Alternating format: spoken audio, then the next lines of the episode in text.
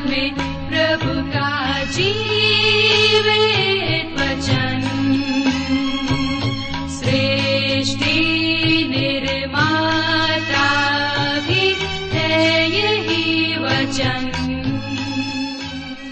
प्रिय श्रोता, नमस्कार। कार्यक्रम सत्य वचन में आप सभी का हार्दिक स्वागत है। हमें विश्वास है कि इस कार्यक्रम के द्वारा आपको अपने जीवन में आध्यात्मिक लाभ प्राप्त हो रहा है। जैसा कि आपको मालूम है कि इन दिनों हम पवित्र शास्त्र बाइबल के पुराने नियम में से सबोपदेशक नामक पुस्तक का विस्तार पूर्वक अध्ययन कर रहे हैं। और हमें विश्वास है, श्रोताओ, कि इस पुस्तक के अध्ययन के द्वारा आपको निश्चय ही प्रेरणा मिल रही होगी। तो आइए, श्रोताओ, आज के इस बाइबल अध्ययन में हम सम्मिलित हों। सुनते हैं ये कार्यक्रम सत्य वचन।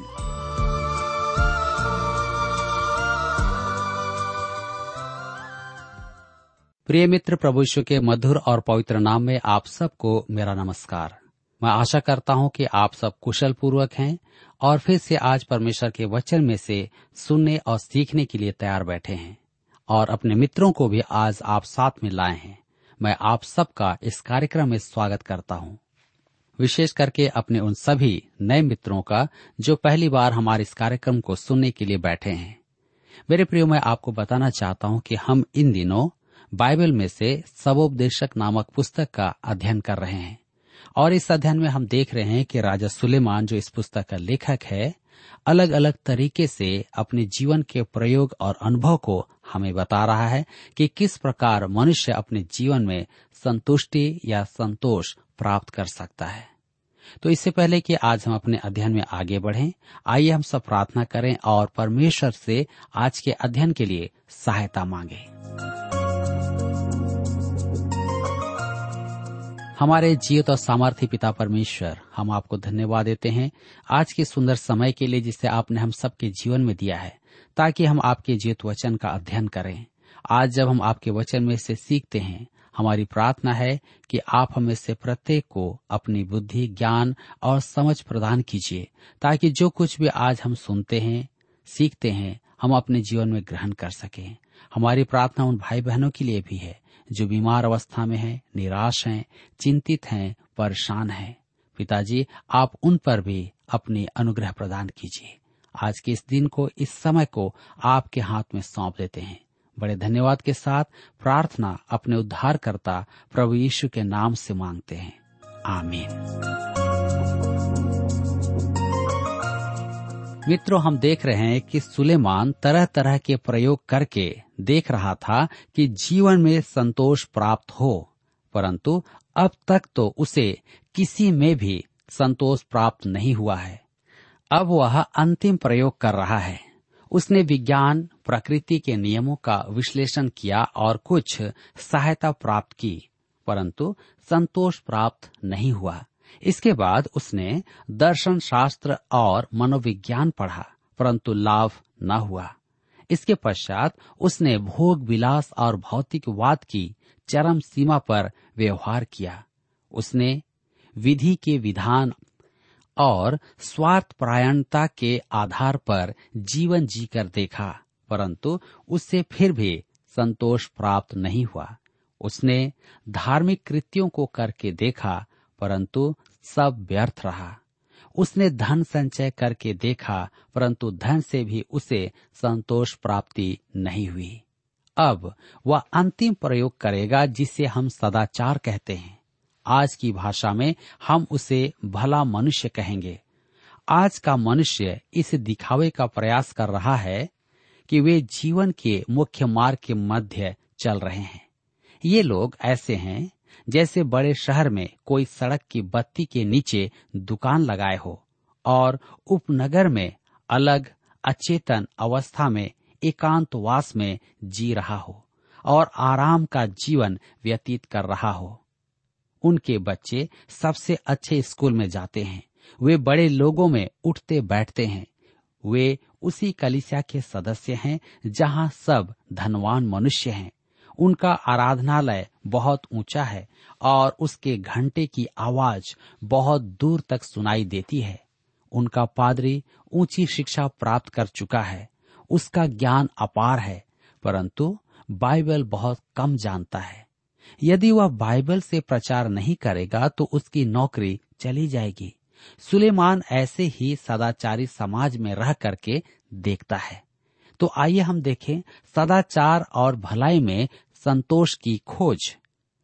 सबोपदेशक की पुस्तक सात अध्याय उसके एक पद में लिखा है अच्छा नाम अनमोल इत्र से और मृत्यु का दिन जन्म के दिन से उत्तम है। प्रसंगवश, यह सच है, इस बात में कुछ भी गलत नहीं है। अच्छा नाम अनमोल इत्र से उत्तम है। यह सुनना मनुष्य को बहुत अच्छा लगता है कि कोई उसके बारे में कहे कि वह बहुत अच्छा पड़ोसी है। वह किसी से विवाद नहीं करता है। वह न तो धर्म पर विवाद करता है और न ही राजनीति पर और न ही किसी बुरे काम में पड़ता है। वह मुस्कुराता रहता है और सीधा साधा मार्ग में होकर के चला जाता है। न तो वह दाहिने ओर होता है और न ही बाई ओर। वह एक सम्मानित जन है। उसे समाज मान प्रदान करता है। वह नगर की अनेक संस्थाओं का सदस्य भी है और तरह तरह के लोगों के साथ व्यवहार रखता है, उठता बैठता है। उसके अंतिम संस्कार के समय पादरी उनकी प्रशंसा करके उसे स्वर्ग में धकेलना चाहेगा। सुलेमान कहता है कि अच्छा नाम और अंतिम संस्कार के समय प्रशंसा पाने के लिए हमें प्रयास करते रहना है। क्या यह संतोषदायक है? सबोपदेशक सात अध्याय, उसके दो पद में लिखा है, भोज के घर जाने से शोक ही के घर जाना उत्तम है, क्योंकि सब मनुष्यों का अंत यही है, और जो जीवित है वह मन लगाकर उस पर सोचेगा। सदाचार और भलाई बड़ी मर्यादा के साथ की जाती है। मनुष्य क्लब की सभाओं में जाता है और प्रदूषण पर भाषण सुनता है। वे अति मर्यादित रूप से बैठकर चर्चा करते हैं, परंतु करते कुछ भी नहीं है। अगले सप्ताह कोई आकर नागरिक समस्याओं पर भाषण देता है और वे बैठकर ध्यान से सुनते हैं, परंतु कुछ भी वे करते नहीं हैं। एक दिन वे सब अपने ही किसी साथी के अंतिम संस्कार में जाते हैं और उसकी प्रशंसा सुनते हैं। सच तो यह है कि उसकी मृत्यु का प्रभाव किसी पर नहीं पड़ता है। उसे कोई स्मरण नहीं करेगा। हमारे नगर में जीवन ऐसा ही है। मेरे प्रियो, ऐसा जीवन मनुष्य की आवश्यकता पूर्ति नहीं करता है। मैं बहुत खुश हूँ कि ना तो मैंने ऐसा जीवन जिया और न ही जी रहा हूँ। मेरे विचार में यह सबसे बुरी दशा है। मैं स्पष्ट कहूँ तो मैं ऐसे समाज से विद्रोह करने वाले युवाओं को दोष नहीं देता। सबोपदेशक की पुस्तक सात अध्याय, उसके तीन पद में आगे लिखा है, हँसी से खेद उत्पन्न है, क्योंकि मुँह पर के शोक से मन सुधरता है। आज मनुष्य दुख दूर करने के लिए कुछ भी करता है। अब व्यवस्था ऐसी कर दी गई है कि आप कब्रिस्तान तक हँसते हुए जाएँगे।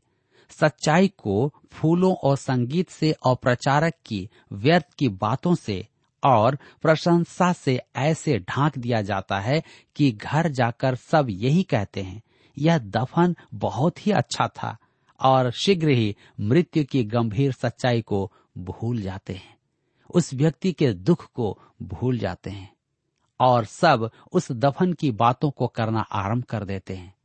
सबोपदेशक सात अध्याय उसके चार पद में लिखा है बुद्धिमानों का मन शोक करने वालों के घर की ओर लगा रहता है, परंतु मूर्खों का मन आनंद करने वालों के घर लगा रहता है।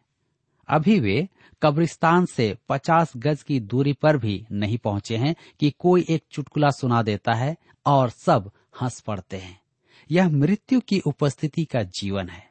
ना जाने क्यों इन लोगों को समझ में नहीं आता है कि वे अपने मित्रों को कूच करता देख समझ नहीं पाते कि वे भी मृत्यु के मार्ग पर हैं और उनके लिए उचित होगा कि वे ध्यान दें, उनका मार्ग किस ओर जा रहा है। क्या वे उधार पा चुके हैं? क्या वे खोए हुए हैं? क्या उनका संबंध परमेश्वर के साथ सही है? उन्हें इन बातों के महत्व से कोई अर्थ नहीं है। वे समुदाय के कोष में दान देते हैं और रेड क्रॉस की सेवाओं में भाग लेते हैं। वे समुदाय में समाज सेवक हैं, परंतु वे न तो मसीह की गवाही देंगे और न ही मसीह के लिए सबके सामने खड़े होंगे। वे सिर्फ़ अपने लिए ही खड़े होते हैं। सबोपदेशक के पक्षे पद में हम पढ़ते हैं। मूर्खों के गीत सुनने से बुद्धिमान की घुड़की सुनना उत्तम है, क्योंकि मूर्ख की हँसी हाड़ी के नीचे जलते हुए कांटों की चरचराहट के समान होती है, यह भी व्यर्थ है। सुलेमान के कहने का अर्थ है कि दोनों काम करके देखे जाएँ। बुद्धिमान मनुष्य की बातें सुनो और फिर जाकर धमाकेदार संगीत का आनंद भी लो। एक दूसरे से शायद अच्छा हो, परंतु दोनों ओर लुढ़कना आसान है। शेष संपूर्ण अध्याय में यही विचार है। मेरे प्रियो, हम पढ़ते हैं सब उपदेशक की पुस्तक सात अध्याय, उसके नौ पद में, अपने मन में उतावली से क्रोधित न हो, क्योंकि क्रोध मूर्खों ही के हृदय में रहता है। मेरे मित्रों, किसी भी बात पर क्रोध न करें, अच्छे मनुष्य बने, सबके साथ मित्रता रखें, क्योंकि इससे व्यापार में लाभ होगा, आसान मार्ग पकड़ लें धीरे धीरे चलें सबके साथ समझौता कर लें। एक भीड़ के साथ अपनी नाम कमा लें और फिर दूसरे दिन दूसरे भीड़ के साथ हो लें कि वहाँ भी नाम कमा सकें। यह सदाचारी शनिवार को नरक का जीवन जीता है और रविवार को आराधना में उपस्थित होकर मसीही जन होने का श्रेय पाता है। एक पुरुष जो शनिवार को नशे में धुत था मुझसे रविवार को भेंट करके कहने लगा, मैं ईसाई हूँ। आप क्या मुझे अन्य जाति समझ रहे हैं या अन्य व्यक्ति समझ रहे हैं? सच तो यह है कि वह अन्य व्यक्ति ही था, अन्य जाति ही था, क्योंकि यदि वह मसीह को जानता तो उसका जीवन ऐसा नहीं होता। आज हम में से कई लोग इसी प्रकार का जीवन जीते हैं और अपने आप को इस प्रकार का दावा देते हैं कि वे मसीही हैं। मेरे प्रियो ये हमारे लिए बहुत दुख की बात है। सबोपदेशक की पुस्तक सात अध्याय उसके ग्यारह पद में लिखा है, बुद्धि मिरास के साथ अच्छी होती है, वरन जीवित रहने वालों के लिए लाभकारी है। नीति वचन में हमने देखा था कि बुद्धि प्रभु यीशु का दूसरा नाम है, मसीह हमारे लिए ज्ञान बनाया गया था। ओह, इस सदाचारी को मसीह की कैसी आवश्यकता है? सवोपदेशक सात अध्याय, उसके बारह पद में हम पढ़ते हैं। क्योंकि बुद्धि की आड़ रुपए की आड़ का काम देता है, परंतु ज्ञान की श्रेष्ठता यह है कि बुद्धि से उसके रखने वालों के प्राण की रक्षा होती है। ध्यान दीजिए, रुपए की आड़, उसे बहुत पैसा चाहिए, प्रभु यीशु नहीं। बुद्धि से उसके रखवालों के प्राण की रक्षा होती है। आप पैसे से जीवन नहीं खरीद सकते डॉक्टर आपके जीवन को कुछ समय बढ़ा देगा, परंतु वह आपको अनंत जीवन नहीं दे सकता है। केवल ज्ञान, अर्थात प्रभु यीशु आपको अनंत जीवन देता है, क्योंकि उसने आपको बनाया है। वही आपको जीवन भी दे सकता है। सबोपदेशक की पुस्तक सात अध्याय, उसके इक्कीस पद में हम पढ़ते हैं, जितनी बातें कही जाए सब पर कान न लगाना। ऐसा न हो कि तू सुने कि तेरा दास तुझी को शाप देता है। अब, यदि आपको जानने वाला कहे कि आप ठग हैं तो परेशान मत होइए। यदि आप बीच का मार्ग अपनाएँगे या अपनाए हुए हैं तो एक दिन समाज आपकी प्रशंसा ही करेगा। भलाई करके जीवन में संतोष पाने की खोज करना पुरुषार्थ का नहीं, निरुत्साह का जीवन है। तथापि यह अधिकांश मनुष्यों का जीवन है। वे शनिवार को हास्य नाटक देखते हैं और रविवार को आराधना में उपस्थित होते हैं। कैसा आडंबर है यह। हमने देखा है कि हमारे युवा इससे विद्रोह करते हैं। फिर से मैं कहना चाहूँगा कि हवाई में ऐसे दो हज़ार जन हैं जो एक टापू है और वहाँ उनमें प्रचार भी किया गया है। अनेकों ने मसीह यीशु को ग्रहण किया, वे सब कुछ करके देखते हैं, परंतु वे मसीह को ग्रहण क्यों नहीं करते? वे अपने परिवारों में मसीह को ग्रहण क्यों नहीं कर पाते? उनके माता पिता तो कलिसिया के सदस्य हैं, वे अपने घर में कभी गंभीर नहीं देखते। कलिसिया में कभी भी वे नहीं होते। उन्होंने झूठा दिखावा देखा है। उन्होंने सदाचारियों के जीवन में खालीपन को देखा है। मेरे विचार में एक नास्तिक को समझना आसान है, अपेक्षा इसके कि एक आराधना में जाने वाले को। नास्तिक पहली बार प्रभु के बारे में सुनकर कोई न कोई प्रतिक्रिया दिखाएगा, परंतु नियमित आराधना करने वाला प्रभु यीशु के बारे में सुनते सुनते कठोर हो गया है। यही तो एक त्रास्ती है। कि उसके जीवन में कुछ भी प्रतिक्रिया आप नहीं देख पाते हैं। मेरे प्रियो, यहाँ पर अध्याय सात समाप्त होता है और अब हम अध्याय आठ में आते हैं और इस अध्याय में भी एक गुनगुने मनुष्य की चर्चा की जा रही है। वह ना तो गर्म है और न ही ठंडा। नैतिकता को मानने वाले और सदाचारी कहते हैं कि वे सुनहरे नियम का पालन करते हैं। परंतु वे सुनहरे नियम के बारे में कुछ भी नहीं जानते, न ही उसकी अनिवार्यताओं के बारे में जानते हैं। सुलेमान ने देखा कि एक दुष्ट और एक सदाचारी में अधिक अंतर नहीं है। आइए हम देखें कि वह क्या कहता है। सबोपदेशक की पुस्तक आठ अध्याय उसके एक पद में लिखा है, बुद्धिमान के तुल्य कौन है और किसी बात का अर्थ कौन लगा सकता है? मनुष्य की बुद्धि के कारण उसका मुख चमकता और उसके मुख की कठोरता दूर हो जाती है। केवल प्रभु यीशु जो ज्ञान है, मनुष्य के जीवन को बदल सकता है। वह जीवन में हो तो उत्साह, आनंद और शांति प्राप्त होते हैं। वह हमें मध्य मार्ग से मुक्ति दिलाने के लिए आवश्यक हर एक बात को उपलब्ध करवा सकता है। सबोपदेशक की पुस्तक आठ अध्याय, उसके दो और तीन पद में हम पढ़ते हैं, मैं तुझे सम्मति देता हूँ कि परमेश्वर की शपथ के कारण राजा की आज्ञा मान। राजा के सामने से उतावली के साथ न लौटना और न बुरी बात पर हट करना, क्योंकि वह जो कुछ चाहता है, करता है। ध्यान दीजिए, वह कहता है, सावधान, तुम क्या करते हो, परेशानी में मत पड़ जाना। आगे लिखा है, सबोपदेशक आठ के चार पद में, क्योंकि राजा के वचन में तो सामर्थ रहती है, और कौन उससे कह सकता है कि तू क्या करता है? जी हाँ राजा तो जिस बात पर विश्वास करता है, उसके पास पूरी स्वतंत्रता है कि वह ऐसा करे। मेरे मित्रों, आप राजा के समान प्रभु यीशु के लिए खड़े क्यों नहीं हो पाते हैं? मैंने एक आवारा व्यक्ति से, जिसने हिप्पी जीवन शैली अपना ली थी, साक्षात्कार किया। मैंने पूछा कि आपने ऐसी जीवन शैली क्यों चुनी? आप ऐसे कपड़े क्यों पहनते हैं? उसने कहा, मुझे स्वतंत्रता चाहिए। मैं अपनी इच्छा का जीवन जीना चाहता हूँ। मैंने कहा आपसे पूछना चाहता हूँ कि यदि आप अपना पहरावा बदल कर अपने समाज में लौट जाएँ तो क्या वे आपको स्वीकार करेंगे? उसने कुछ देर सोचने के बाद कहा, मेरे विचार में नहीं।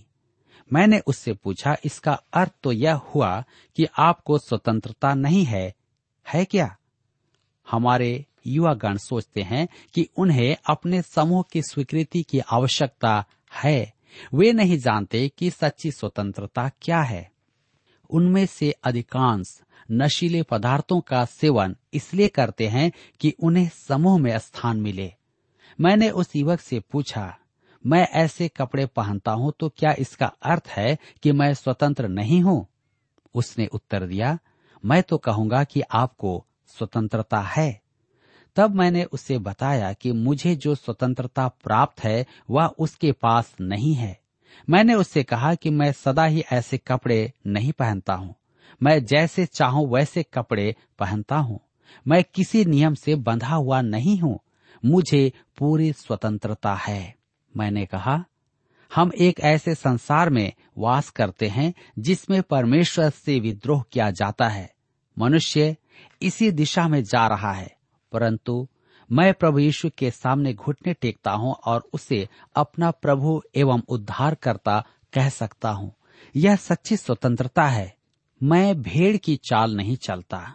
मैं अपना चुनाव कर चुका हूँ। हे युवक, यदि आपको सच्ची स्वतंत्रता चाहिए तो प्रभु यीशु के पास आ जाएँ। यौन सुसमाचार आठ अध्याय उसके छत्तीस पद में प्रभु यीशु ने कहा यदि पुत्र तुम्हें स्वतंत्र करेगा तो सचमुच तुम स्वतंत्र हो जाओगे। यही सच्ची स्वतंत्रता है। आज हमारे कई जवान भाई बहन गलत तरीके से अपने आप को स्वतंत्र समझते हैं और वे नशे के आदि हो रहे हैं, पाप में जीवन जी रहे हैं और यह स्वतंत्रता उनको नाश कर रही है। मेरे जवान भाई बहनों आज मैं आपसे कहना चाहता हूँ कि आप प्रभु यीशु की ओर आ जाइए। वह आपको सच्ची स्वतंत्रता देगा। यदि आप इन नशे की चीज़ों से बाहर आना चाहते हैं, प्रभु के पास आए, वह आपकी सहायता करेंगे, क्योंकि वह आपसे प्रेम करते हैं। मेरे प्रियो, मनुष्यों के लिए यह समझना कठिन है कि एक सदाचारी उतना ही परमेश्वर विरोधी भी है, जितना कि जेल में बैठा एक अपराधी और अपने समुदाय के नियमों और आचार संविधाओं में बंधा है। उसका जीवन इन नियमों में बंधा होने के कारण मध्य मार्ग पर चल रहा है। उसे समझ में नहीं आ रहा है कि किस ओर आगे बढ़े। आइए हम आगे पढ़ें सबोपदेशक आठ अध्याय उसके आठ पद में।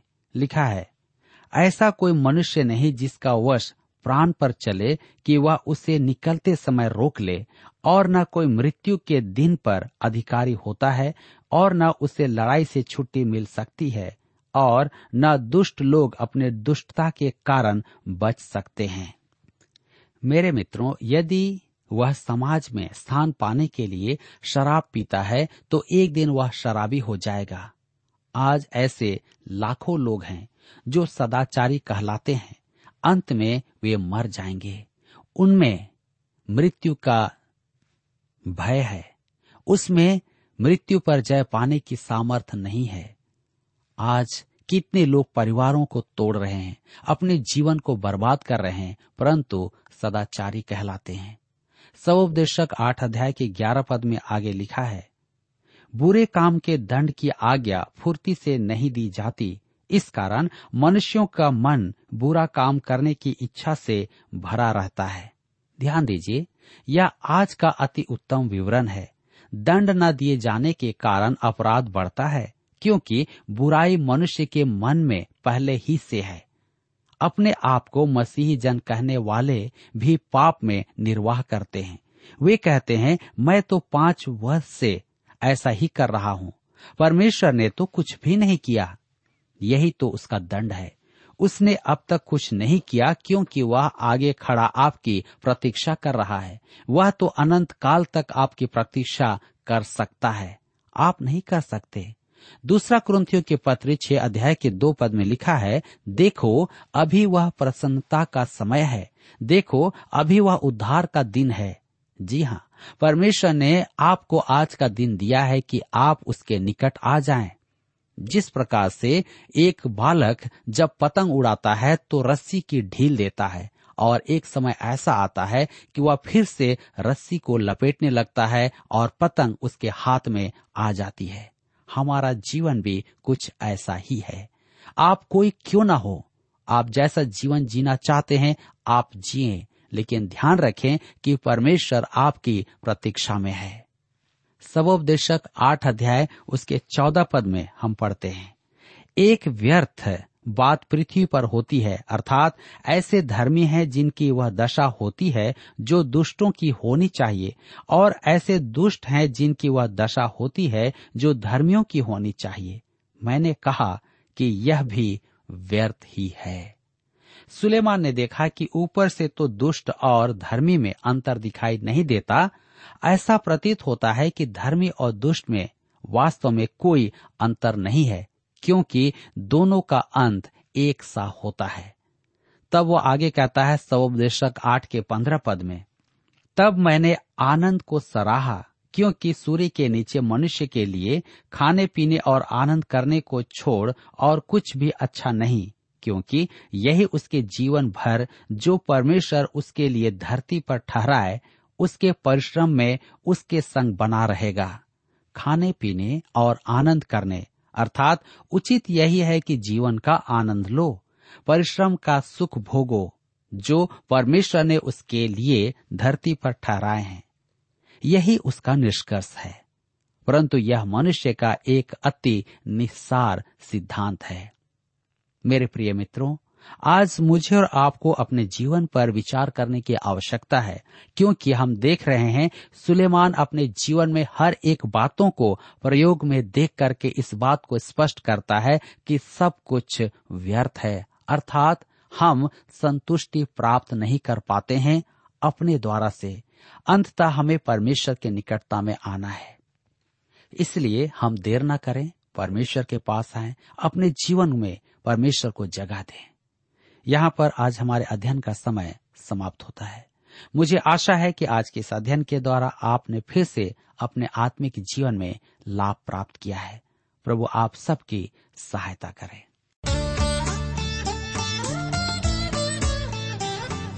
प्रिय श्रोताओ, अभी आप सुन रहे थे बाइबल अध्ययन कार्यक्रम सत्य वचन हम आशा करते हैं कि आज के इस कार्यक्रम से आपको आत्मिक लाभ मिला होगा। यदि आप परमेश्वर के बारे में और अधिक जानना चाहते हैं तो हमारे पास नया नियम एवं पवित्र शास्त्र बाइबल उपलब्ध है। इन्हें प्राप्त करने के लिए आप हमें इस पते पर लिख सकते हैं। कार्यक्रम सत्य वचन T W R post box number चार तीन एक शून्य, नई दिल्ली, एक एक शून्य शून्य एक नौ। पता एक बार फिर सुन लीजिए। कार्यक्रम सत्य वचन T W R post box number four three one zero, New Delhi one one zero zero one nine. और हाँ श्रोताओ, याद रखें कि पत्र लिखते समय आपका नाम और पता साफ़ साफ़ लिखा होना चाहिए। इसके अलावा आप हमसे टेलीफोन के माध्यम से भी बातचीत कर सकते हैं, जिसमें हमारे काउंसलर या सलाहकार आपको सलाह देंगे। तो नोट कीजिए हमारा मोबाइल नंबर नौ नौ पाँच आठ आठ दो शून्य चार एक चार। याद रखें, double nine five eight eight two zero four one four. और हमारा दूसरा नंबर है zero nine six five one four double three three nine seven. याद रहे, शून्य नौ छ पाँच एक चार तीन तीन तीन नौ सात। इसके अलावा आप हमसे ईमेल के द्वारा भी संपर्क कर सकते हैं। हमारा ईमेल आईडी है Hindi T T B at T W R dot I N Hindi T T B at T W R dot I N और अब इसी के साथ हमारे कार्यक्रम का समय यहीं पर समाप्त होता है। अगले कार्यक्रम में आपसे फिर मुलाकात होगी। तब तक के लिए हमें आज्ञा दीजिए। नमस्कार।